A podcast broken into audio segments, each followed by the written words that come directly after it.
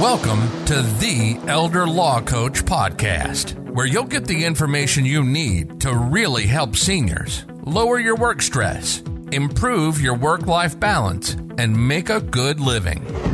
Your hosts are certified elder law attorney Todd Whatley and his co host Sarah Scott. They're here to help you do just that. Join us today as we discuss hot topics in elder law and topics to help you help our seasoned citizens and their families. Here's your Elder Law Coach podcast hosts licensed nursing home administrator Sarah Scott and Todd Whatley.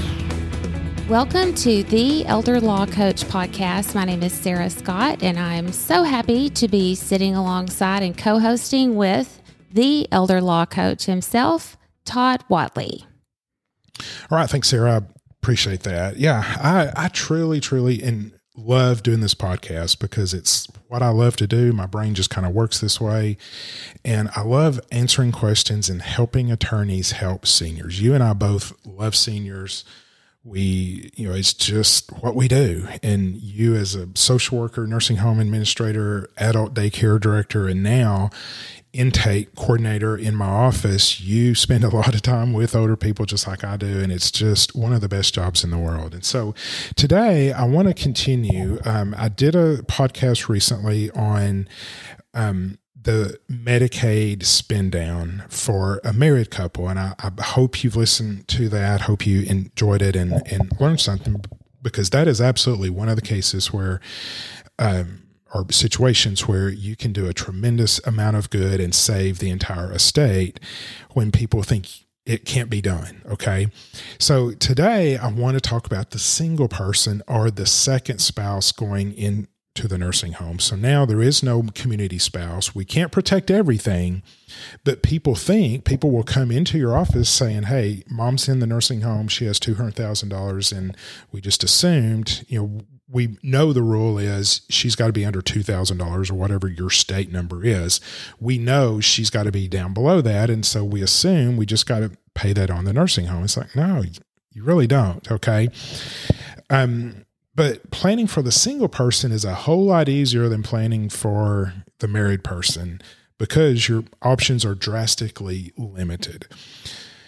And basically, just to give you the nutshell version of this, is you basically give it all away. Okay. And yes, you can give it all away as the person's going into the nursing home.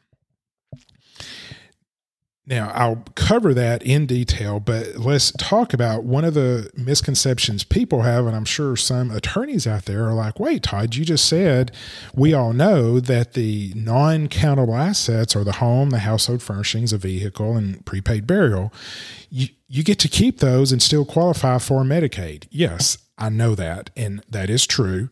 However, the interesting rule with Medicaid is sure, a single person can own a home. However, they can't pay for it because all of your income goes to pay for your care, but for your uh, personal allowance each month. And that ranges, I think, from 30 to probably 80 bucks per month. Well, that's not going to pay much home insurance, home um, taxes, things like that. So one thing you, have to tell people is hey, yes, mom can own her home, but she can't pay for it. And if you don't do anything else with this home, or the reason Medicaid lets you own this home and still qualify for Medicaid is because it's a pot of money they're going to go after after mom dies to get their money back. That's the Medicaid lien. And so you want to protect your client from the Medicaid lien in that you don't want to lose everything when this person dies because they lose their home due to the lien. Okay. And so I t- explain that to clients and say, yeah, we can keep the house, but you probably don't want to because they could put a lien up to the full amount of the home and you would lose everything. Dealing with it now, we can get rid of it. And sometimes we can get rid of it very effectively and at a lower price than normal and preserve some assets, but in general, of the amount that we give away, you as the family can protect about 50%.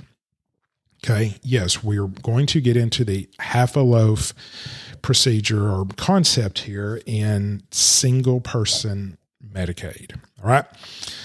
So basically, someone comes into you for a single person going onto Medicaid, and whatever their assets are, when we gift it away, we can easily protect half. Now, how is that?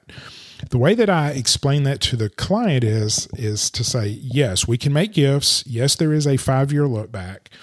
It's just a look back. It's not a prohibition on gifting. So many people think, oh, you can't make gifts within five years of applying for Medicaid. That is not the rule. The rule is there's a five year look back. They're only looking to see if you have made gifts. Yes, you can make gifts. And for a single person, you should make gifts. All right. So the general concept is let's say, just for purely use of numbers here that are easy to calculate. If they come in with $100,000 and the penalty divisor in your state is $5,000 per month. I know that's extremely low and there's probably no state that low, but that's just a very easy number. So the concept is with Medicaid, if the person applying for Medicaid gives away $100,000, at $5,000 per month, that $100,000 would have paid for 20 months worth of nursing home care. So the penalty and th- that word always scares people because they're like, I don't want to go to jail. There is no jail time. It's just the penalty is Medicaid says, fine, you can give away $100,000, but we're not going to pay for the nursing home for the next 20 months. Okay. Because 100,000 would have paid for 20. You gave it away. We as Medicaid are not going to pay for 20 months. So I tell the family in that situation, if we give it all away and do nothing else, someone's got to pay for the nursing home since mom's there and Medicaid's not paying for it. You're going to spend that $5,000 back on the nursing home for the next 20 months. We lose everything. Okay. So that's the general concept. People understand that. It's pure math. 100,000 divided by 5,000 is 20. Medicaid's not going to pay for those 20 months, so therefore you've got to pay it back. However, as attorneys, we can take advantage of these rules and, and we say, look, what if we don't give away the entire $100,000? What if we only give away half of it? Okay, so we make a $50,000 gift and we tell Medicaid we made a $50,000 gift, so therefore that would have paid for 10 months worth of nursing home care we take the other 50 and we do something with it. We get rid of it, but we get rid of it in a way that we use that to pay back during the 10 month penalty.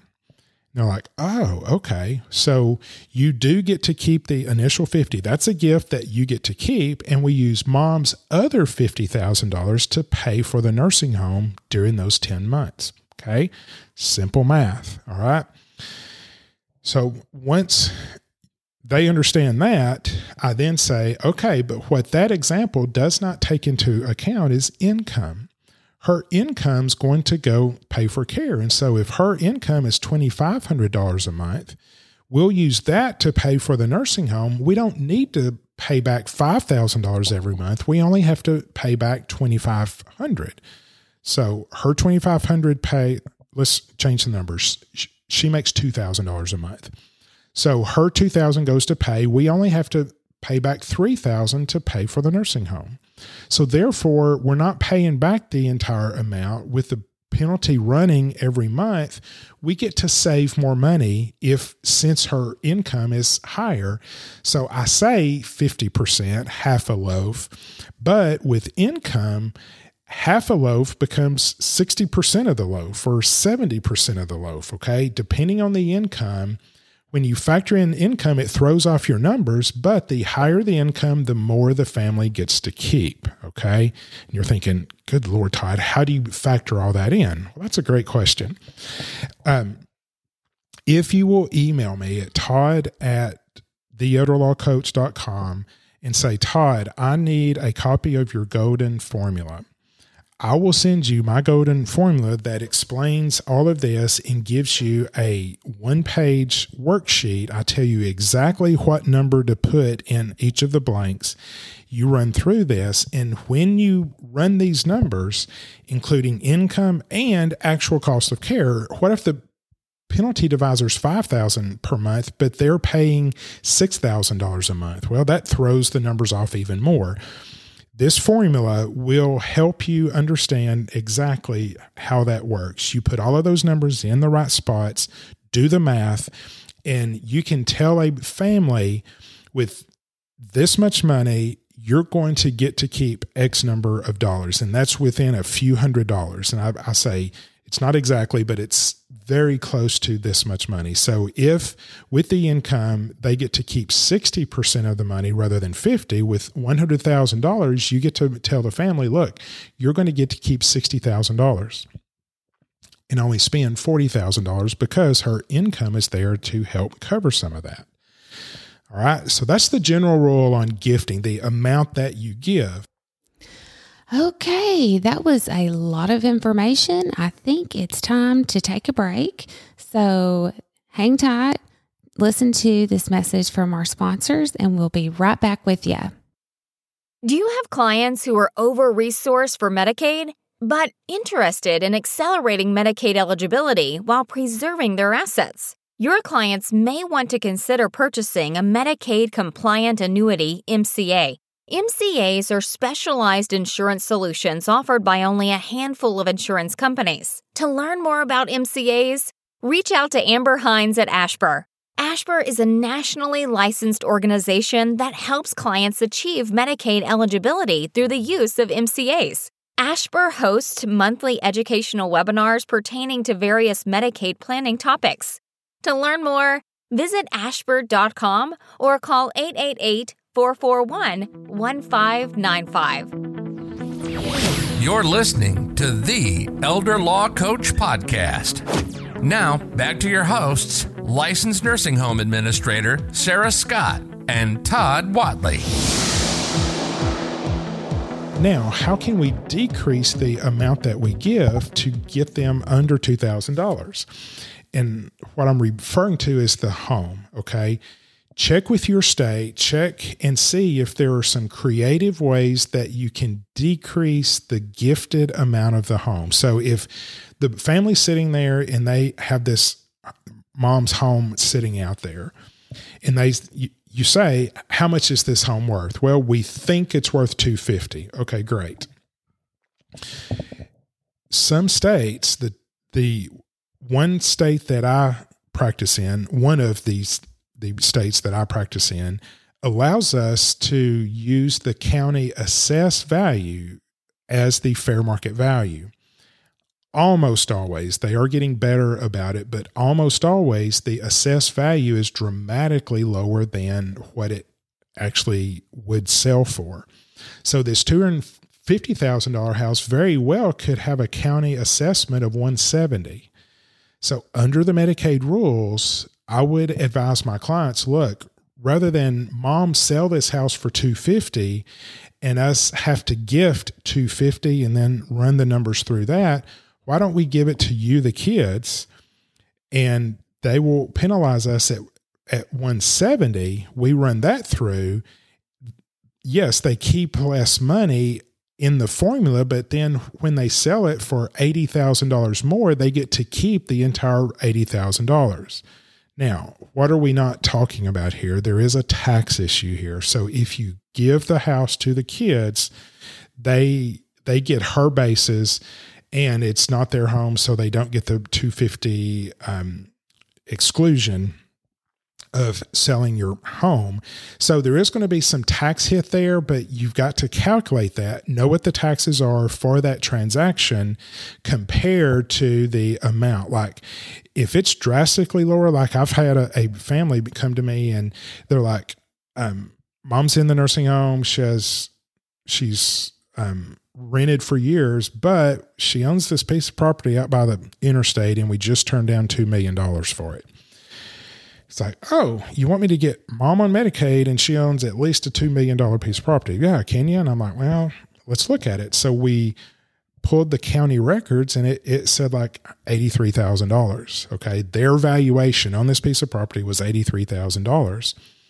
using the Medicaid rules, we could submit saying she gifted an $83,000 piece of property.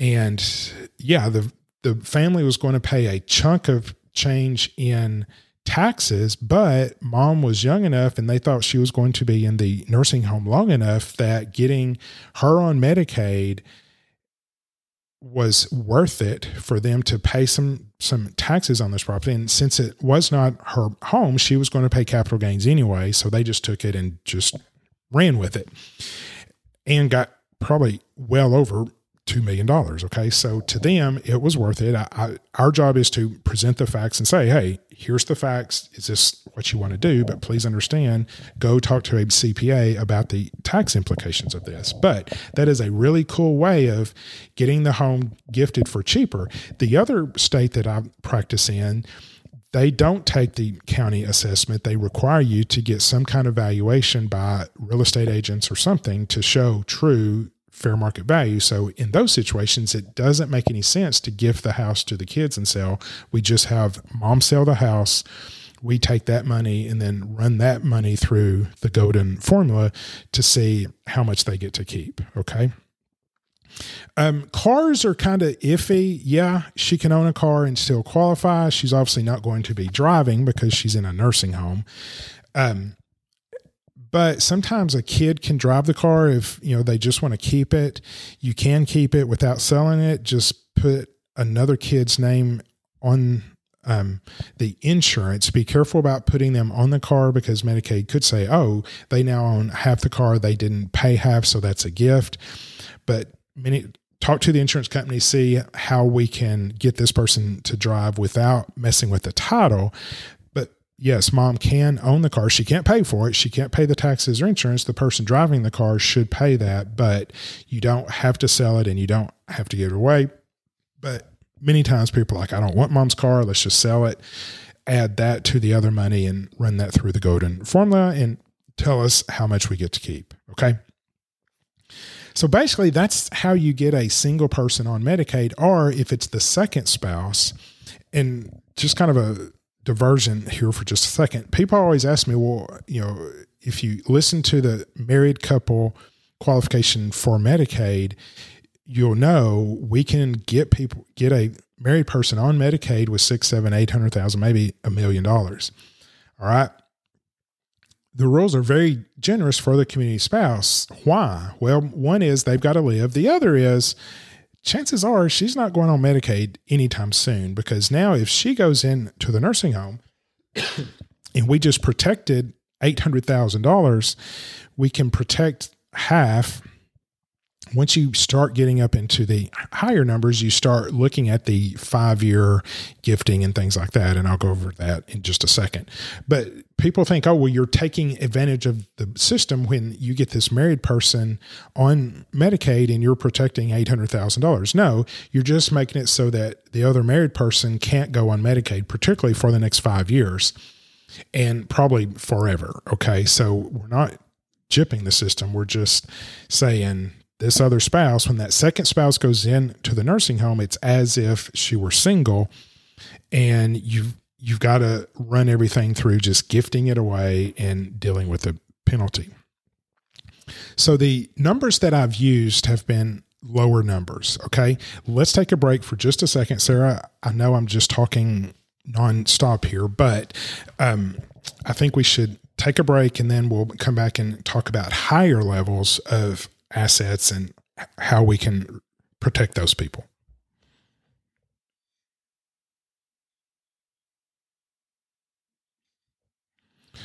All right, we are back from our break, taking a breather for just a second. So we've talked about lower asset single people or the the second spouse going in. What if someone comes in with considerably more money? Okay. We can still get them on Medicaid, but not for five years. Okay. And that's due to the five year look back. And I think Congress, they're not stupid.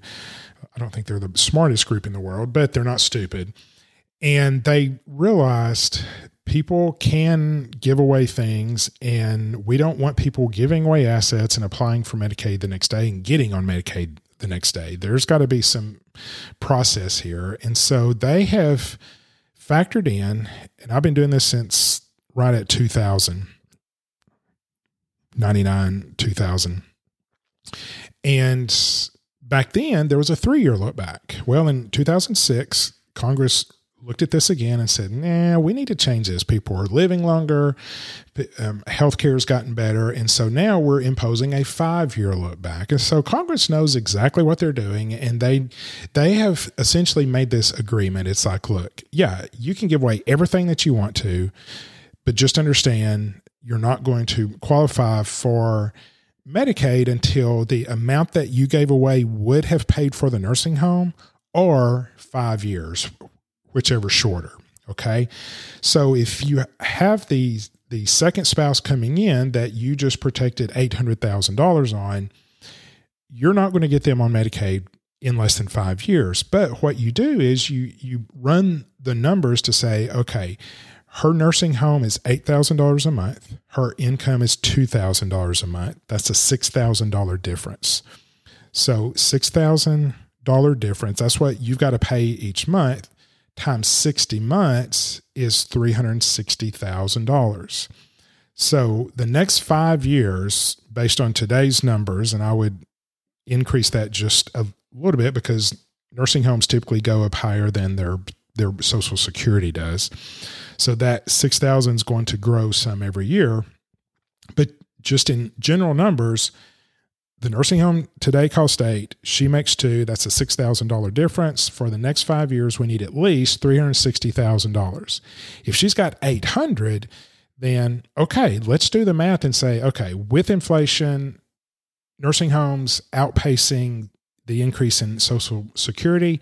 Let's say she needs $400,000 to cover the next five years. Okay. So with 800,000, we're going to give away 400 and you run the numbers and that probably results in a higher than um, 60 month penalty. So that's fine because as long as they don't apply for the next five years, we just have to get through the, the 60 month look back and we've preserved enough money to she keeps $400,000 so that she can pay for the nursing home for the next 5 years. And then on the 61st month, we look at it and say, ah, we timed that perfectly. The $400,000 is gone. She's broke. She has no gifts within the previous 60 months, 61, yeah, but not 60. And we can now apply for Medicaid and she goes on Medicaid and the family has the $400,000 that was gifted 5 years ago. It's pretty simple, okay?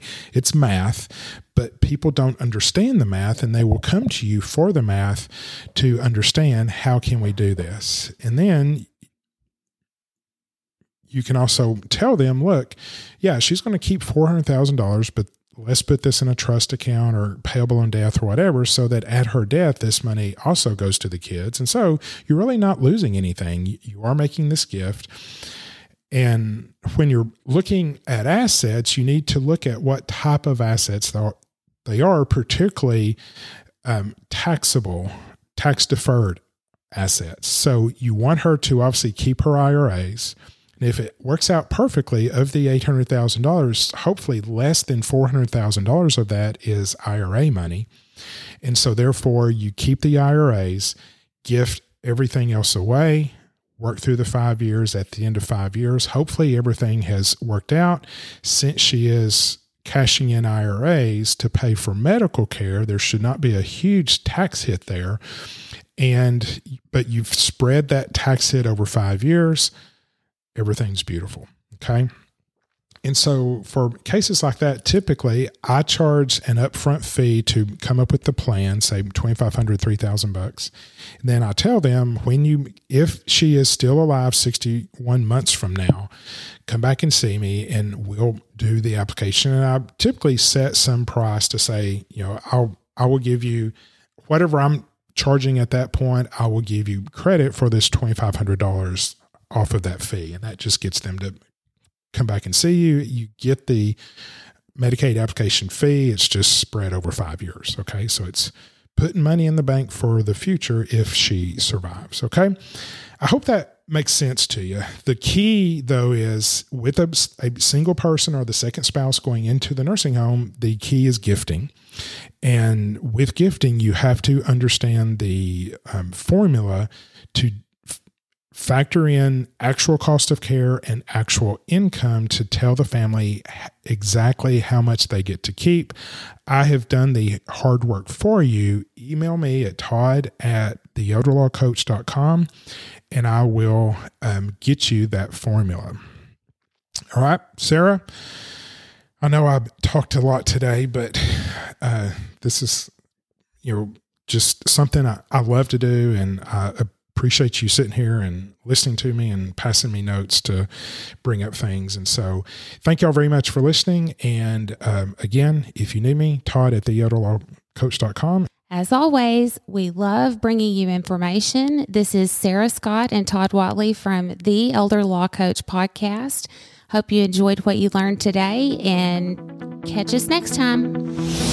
You've been listening to Todd Whatley and Sarah Scott on the Elder Law Coach podcast. Thanks for listening. If you want more information on Todd's coaching program to help you learn elder law and grow your practice, contact him at Todd at the Elder Law Coach or visit the website theelderlawcoach.com.